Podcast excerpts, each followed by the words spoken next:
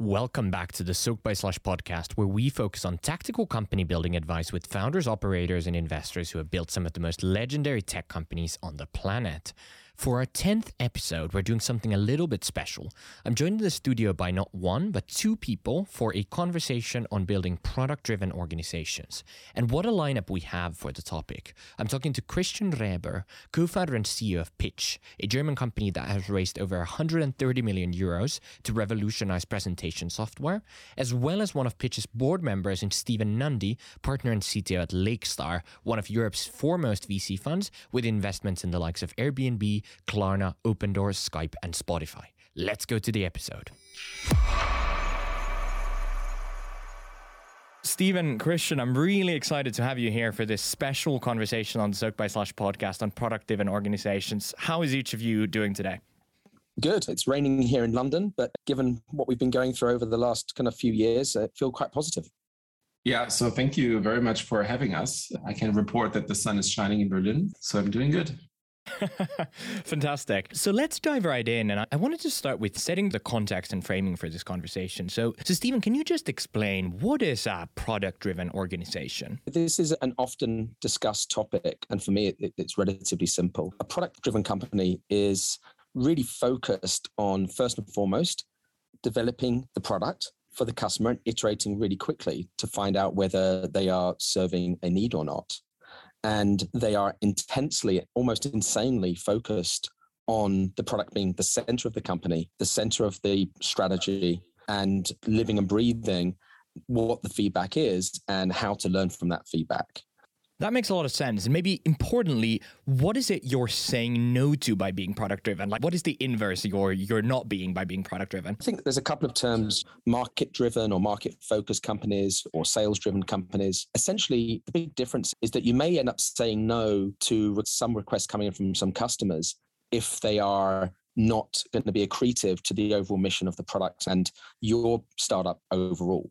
I think it's very easy for some early stage companies to get specific feedback from specific customers and start going down that track to secure a sale versus looking at the bigger picture and saying, well, how am I going to take my business forward? And so if you're going to go forward with a product driven approach rather than a sales driven approach, then you also need to be comfortable that your revenue numbers may very much be lagging your usage numbers and you're comfortable with that and you're not going to get bloated with large sales teams early on. Christian, let's bring you into the conversation. And I did want to start with from Pitch's perspective, what have been the kind of key pillars of you being a product driven organization? So basically, what are the important things you have done differently than you would have otherwise because you're a product driven company? Yeah, so I get that question quite often, and for me, it's always difficult to answer because I've I've just been born this way, being overly obsessed with product and product design and developing a bold and ambitious product vision. But I think there are a couple of things that are unique to like product driven organizations. For us at Pitch, it's, it's three things. It's how we designed the team, the processes that we have developed, and most importantly, how we think about growth. So from a team perspective, it started in the very uh, early days. The way I picked my co-founders was by looking at the various disciplines that I need to build such a product. So, me and my seven co founders are actually a fully functioning product team from day one four engineers, a designer, a recruiter, and two business folks that can basically build the business. I think that is something very unique to product driven organizations. You build your organizational structure and your team around the product from day one. And then the processes that you try to implement are also very much focused on the product. We, for example, focused from the first week on creating a very high velocity in terms of how fast we improve the product, and everything is built around shipping new features and improvements on a weekly basis. And it really, for us, is the DNA of the company. It's not just like the product strategy, it's who we are, and it's the rhythm that we've defined for building our company and product. And I think the third point, how we think about growth is we always think about how can we grow our user base, our revenues through the product. how can the product accelerate the success of our companies and help us to build a long lasting business? Yeah, so I think these things are specifically unique for product driven organizations. Super interesting. And you mentioned you optimize for the pace at which you ship product. And that seems like a, virtue for any company. Like the faster you can get product out there, the better.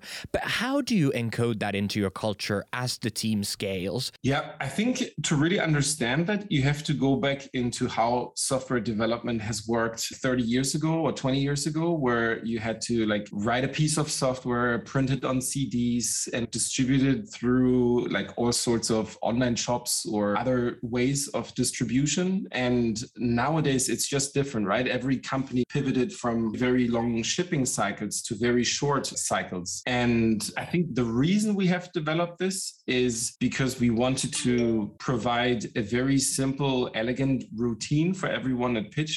We have this saying like there is a shipping or release train coming in every single Tuesday. And we have many different product teams that focus on very different areas of the product experience. And our briefing to them is there's a train coming every single Tuesday. You can jump on it or you don't, and you skip this one and you jump on the next one.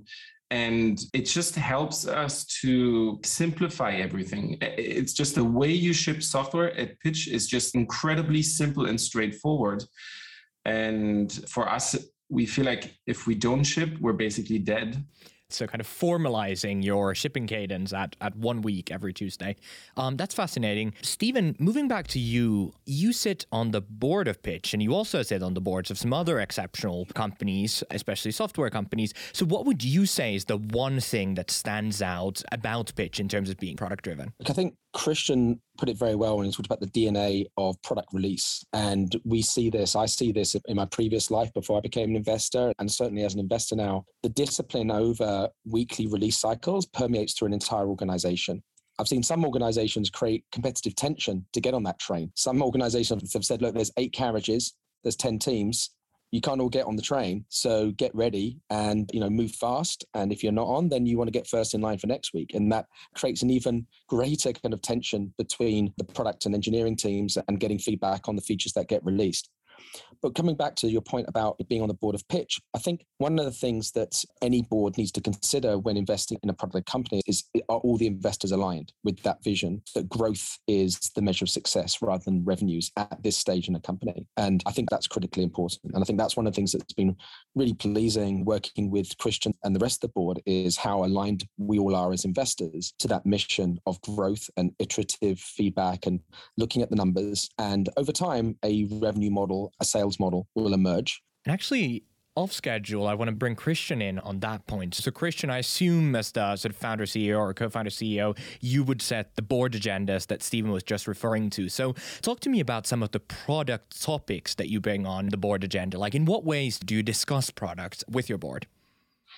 Great question. I think it really depends on the stage of the business. I think if you are in your first year of operation, every single board meeting is basically just product and like how do you plan to differentiate? Are you taking customer feedback in? How are you planning to roll out your product and work closely with customers? And it's really just product, it's nothing else. And I think I'm a probably very visually driven person. So I like to showcase what we're building and how we're thinking about stuff and how we try to create more value for our customers. And then later in the journey, like we are obviously now at a little bit later stage, the product is in the market now since over a year.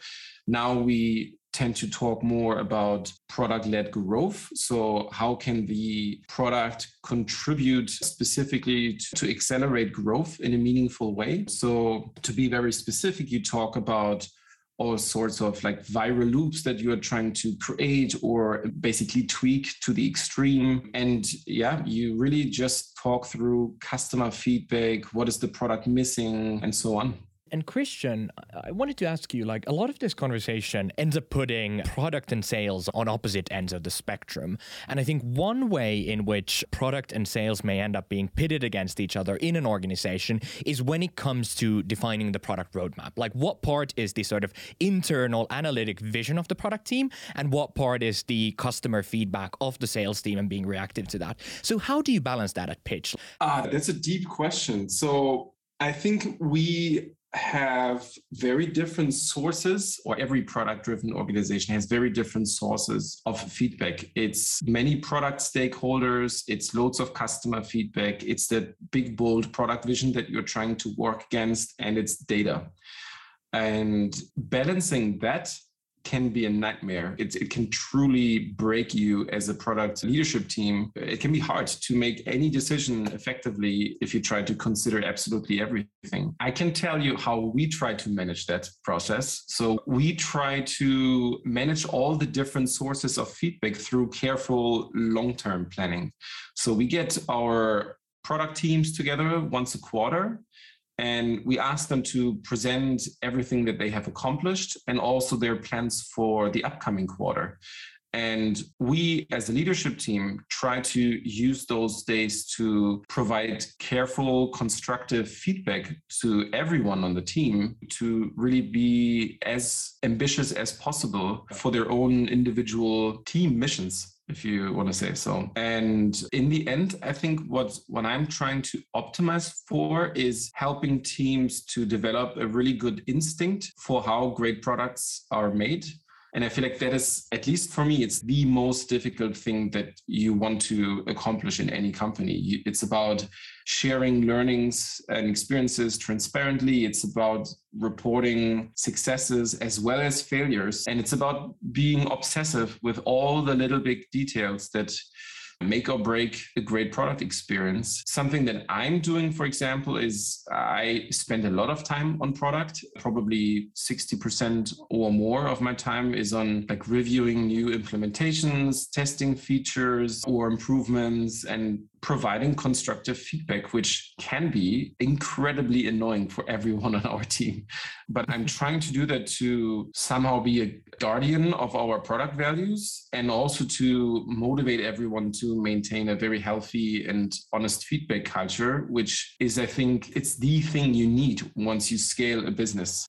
Absolutely. Very interesting. And actually prompts me to ask an off schedule question to both of you. So maybe Christian from kind of pitch's perspective and, and Stephen from the perspective of, of what you see at other companies as well, which is you just mentioned, Christian, you spend 60% of your of your days or of your available time on product. So what are the right structures there? If you as a founder CEO want to stay in the loop, in an active sort of conversation with your product team, once your organization grows, what are the right structures there? Is it product reviews? Is it some kind of written feedback sessions? Like, how do you formalize those moments of time? Yeah, we try to really design the organization in a way that it's ready for scale. So we think a lot about designing the company in a way that everyone can have a lot of autonomy and we really only interfere if we feel like something is going off plan. And it's a super difficult question to ask because that's that's probably the other core area that we're focusing a lot of time on tricky to answer. In the end you try to optimize everything as i said before around efficiency high shipping cadence clear focus on growth. I hope that somehow makes sense. It, it, does. And maybe, Stephen, do you want to specifically comment on the kinds of sessions you should have in your weekly calendar as a founder CEO who wants to stay on product? I think Christian is typical of a product led founder spending more than 50% of his time focused on product. I think more than 50% of your time is is fine.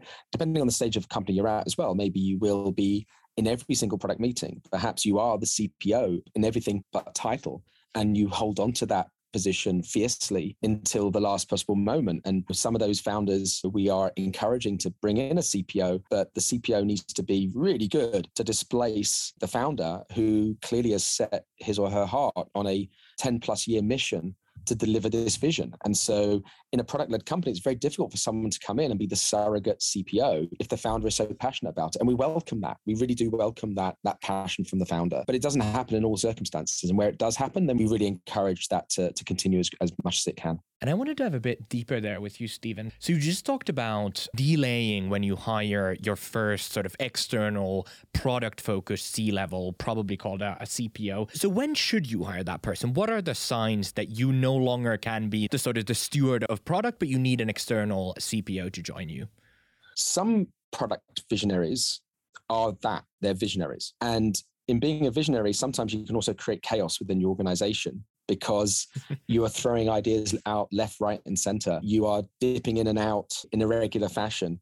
And what may have been a really good approach and skill and passion whilst you're growing from, say, five or six employees up to 20 or 30 may not work when you're trying to go from 50 employees up to 100 to 200 in some cases that the nature of the founder allows them to scale and him or her can scale and create order and create structures that allows the team to scale under them. In other cases it just doesn't and there is clearly a need to bring some order to the chaos so that the engineering teams as they scale, the rest of the product teams as they scale, can get a very clear, coherent roadmap and vision that they're all working towards in a structured way. And so sometimes the brilliance of madness doesn't allow scale to occur. And so that's where we start seeing the need to bring in a CPO. And again, it's not a situation where people are wanting to spend more time elsewhere typically. It's just where the organization's got to a necessary scale where the skills that got you here are not going to get you there. And it's time for change. And you need to manage that change carefully. I would love to add something to that because I've been through the process now the second time and I've actually I feel like I've mismanaged that in my first company. In in at Wunderlist, I did hire an amazing leadership team, great CPO, great CTO, someone who led finance and marketing and so on. And as a product driven founder, I felt in like the fourth or fifth year of that operation, I felt really sad because I came to the office and it was like, I can't really work on what I'm truly passionate about, which is our product. And when I started Pitch, I tried to be really honest about it with my co-founders and also the first engineers, designers I've hired. And I, I was very transparent and said, I would like to be the head of product at this company and the CEO because it's, I think, where I thrive the most. And I know I also have gaps. I'm not, let's say, the most educated or trained or experienced when it comes to like organizational design processes and maybe even creating a commercial organization around it as well. What I have tried at Pitch so far is really to fill that gaps with extraordinary talent. So I did actually hire a great VP product who I knew from 10 years ago already, who came from a very data driven, growth driven software company to support me in like designing the organization the right way and creating a better understanding about how we should think about growth because i'm clearly obsessed with the like the software. So i think what it really takes is to be self-reflected and to understand like what do you actually suck at as a founder? And if you understand what your gaps are you can hire the right people to fill those gaps ideally and on that point, actually, to either of you, what are the signs that an external sort of C level product hire will succeed within the organization? What does brilliant externally hired senior product leadership look like? Where should you look for that person and what should you look out for? I think it again comes back to the gaps that I've just talked about. If you said at Wunderlist, for example, I was a true beginner, first time founder. I had no idea what I was doing, but I was very passionate about the product. And I hired a leadership team that helped us to get to the next level when it came to technology just building a better like technical fundament to the product. And also i hired a great product leader who brought the product to the next level from a pure design experience and like customer experience. And yeah again i try to fill those gaps and that's really what you should look out for when you interview someone. But again, every founder is completely different. Every founding team is completely different. So there's no magical answer in like how you should structure product teams. It's probably different in every single organization. I think the thing I would add to what Christian's already said is, and being one myself, as an ex CTO, I think the relationship between a head of product and the head of engineering is a quote unquote special relationship. It can make and break how organizations move forward, especially depending on who's the incumbent, who's there first, how long's that person been there, how much of their DNA and blood and sweat have they already given to the organization. So uh, I think that's another aspect when you bring in a CPO is really understanding what's that relationship between the CPO and the CTO or the VP of product and the VP of engineering going to be and how's that going to be harmonious but at the same time have a healthy tension but a respectful kind of ear to each other's needs and desires because there's a lot of engineers out there who believe they understand the product and understand the product roadmap but having worked with a number of them and also worked with a number of product teams in my past i can say that a great partner on the product side can really drive the overall mission of the organization forward at a much greater pace than you trying to do it all alone as an engineering head, just asking for feedback from users or from a junior product team. Extremely interesting.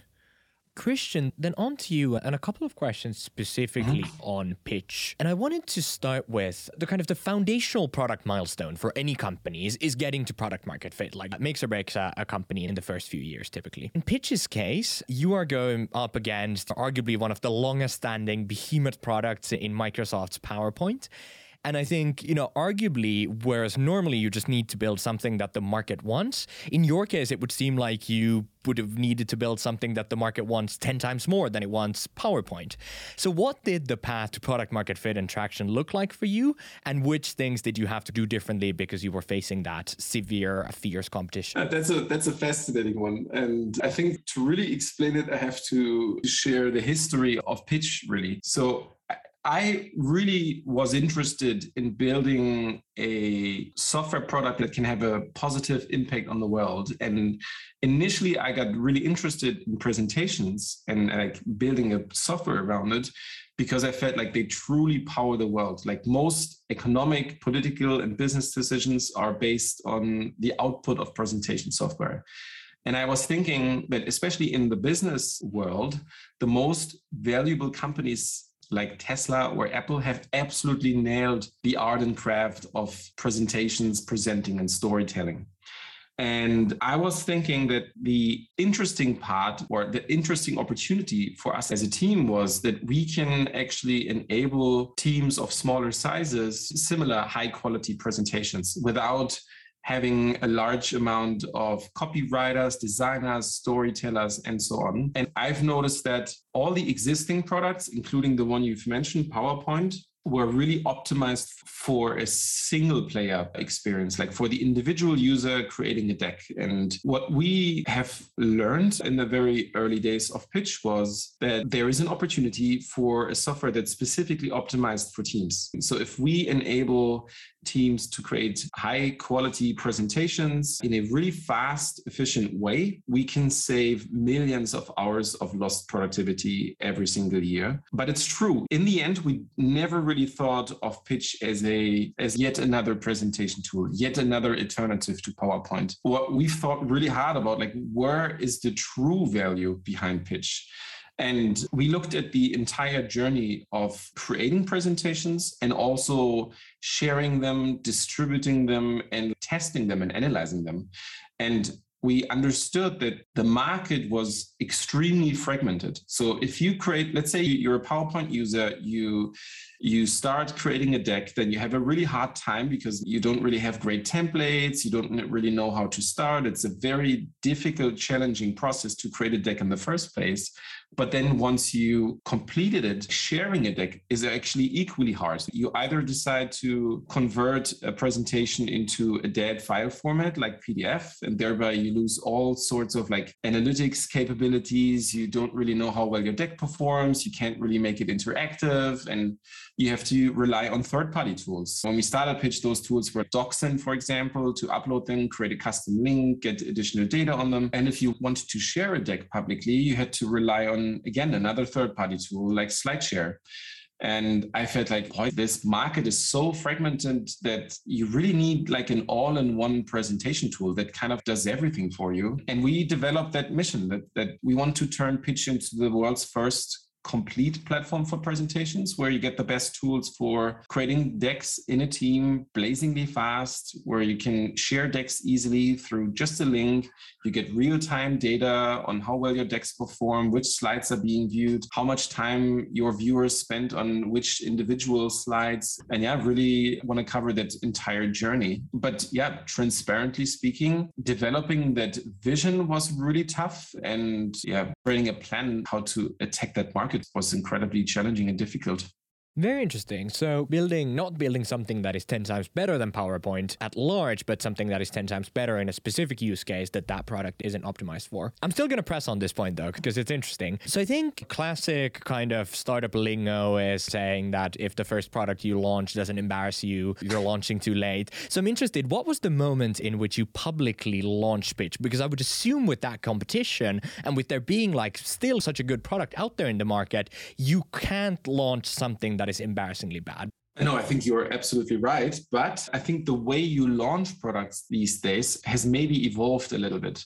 So we had 80,000 people that signed up on our waitlist, and we could have decided to just launch the product and see how well it performs. And then if it doesn't work, make improvements. And we thought that is not the best strategy for launching pitch. So what we have done instead was we've done a lot of research. We surveyed our waitlist and tried to understand understand like who is actually interested in pitch and why. And we tried to identify teams specifically that had a need for pitch. And then we onboarded them in 45 minute calls and gave them a very deep product demo. We asked them about their current pains with existing tools that they're using. And we really worked with our customers to perfect the product experience. So we very carefully uh, scaled from like one active team to five active teams to 10 active teams. And sometimes we also paused in the rollout process to make sure that we improve certain product experiences before we invite more and more customers and users. In terms of when did we start that process, that was actually initiated by actually the first person we've ever hired, one of our engineers who said, I know pitch is kind of rough still, but it gets the job done. I think we should ship this. And that was specifically the day we we understood, okay, it's still that embarrassingly early phase where lots of details aren't perfect, but it's definitely good enough now to to get the first customers uh, onto the product and see how well the product works. And I think that's also, to be honest, really what our customers value. We often get that feedback that we take in feedback really well. We optimize the product very quickly. And yeah, so that's, I think, how we got there. Absolutely. And I'm going to squeeze in two more questions, rapid fire style. Christian, you said that you were born this way. You're a product led or product driven CEO. What are the three most important concrete traits or skills of a brilliant, exceptional product driven CEO? God, that's like praising myself feels a bit awkward. But the way I can answer this, I think what helps me to be a successful product leader is that I actually have a lot of experience in writing software myself. So I have a background as an engineer, probably still understand most of the stuff we're doing on an engineering side. I observe every single trend in, in the software world. So I'm always on top of every new kind of product category or any kind of like tricks in like how you roll out a new software or how you improve a certain product experience. I obsess in observing the best product companies in the world, read every single product announcement from all the big players. And I think that's my kind of like recipe for success. I don't know how it is for others and for other product led founders, but that's certainly like my story, I guess. Absolutely. Continuing on, Stephen, what is an important truth about company building that very few people would agree with you on? Uh, I think if you were to ask people who've been around for a while, I'd say that any great founder needs to be comfortable being very uncomfortable. And by that, I mean, there's going to be some really heartfelt decisions that you're going to have to make that only you can make and you're going to agonize over them. You're going to have sleepless nights. You're going to get conflicting feedback. You may get a split board. You may get split situations amongst your founding team, your co founders. And ultimately, you're going to have to make someone unhappy and you're going to make somebody happy. And these are deeply emotional conversations. I think we all believe we can make, especially us who have been engineers in the past, we can make decisions based off of data and facts and be unemotional about it, but the emotions do come in. And so I think that's not something that's probably discussed as much as as I'd expect, having gone through some of those emotions myself and then seeing some of my founders also going through similar emotions, you're going to be in, in very uncomfortable situations where you may have to fire your best mate who was your co founder. It may be that you yourself are not the right person to take the company from a Series B to a Series C but yet you gave birth to this baby that is your company that's been your life and soul has taken you away from your family perhaps for the last four five six years and now you know is now the right time for you to hand the baton over these are deeply uncomfortable questions and points in time but as a founder you're going to get hit with those at some point and the more you bury your head in the sand the harder it's going to be to make the right decisions so I think these are some of the things that are very difficult to manage and perhaps aren't spoken about as much as some of the things we've spoken about today. That is a fantastic, sobering note to end on. So, Stephen, Christian, thank you so much for joining. I love the conversation. I learned so much and can't wait to put it out there in the world. Thank you. Thanks a lot, Miko.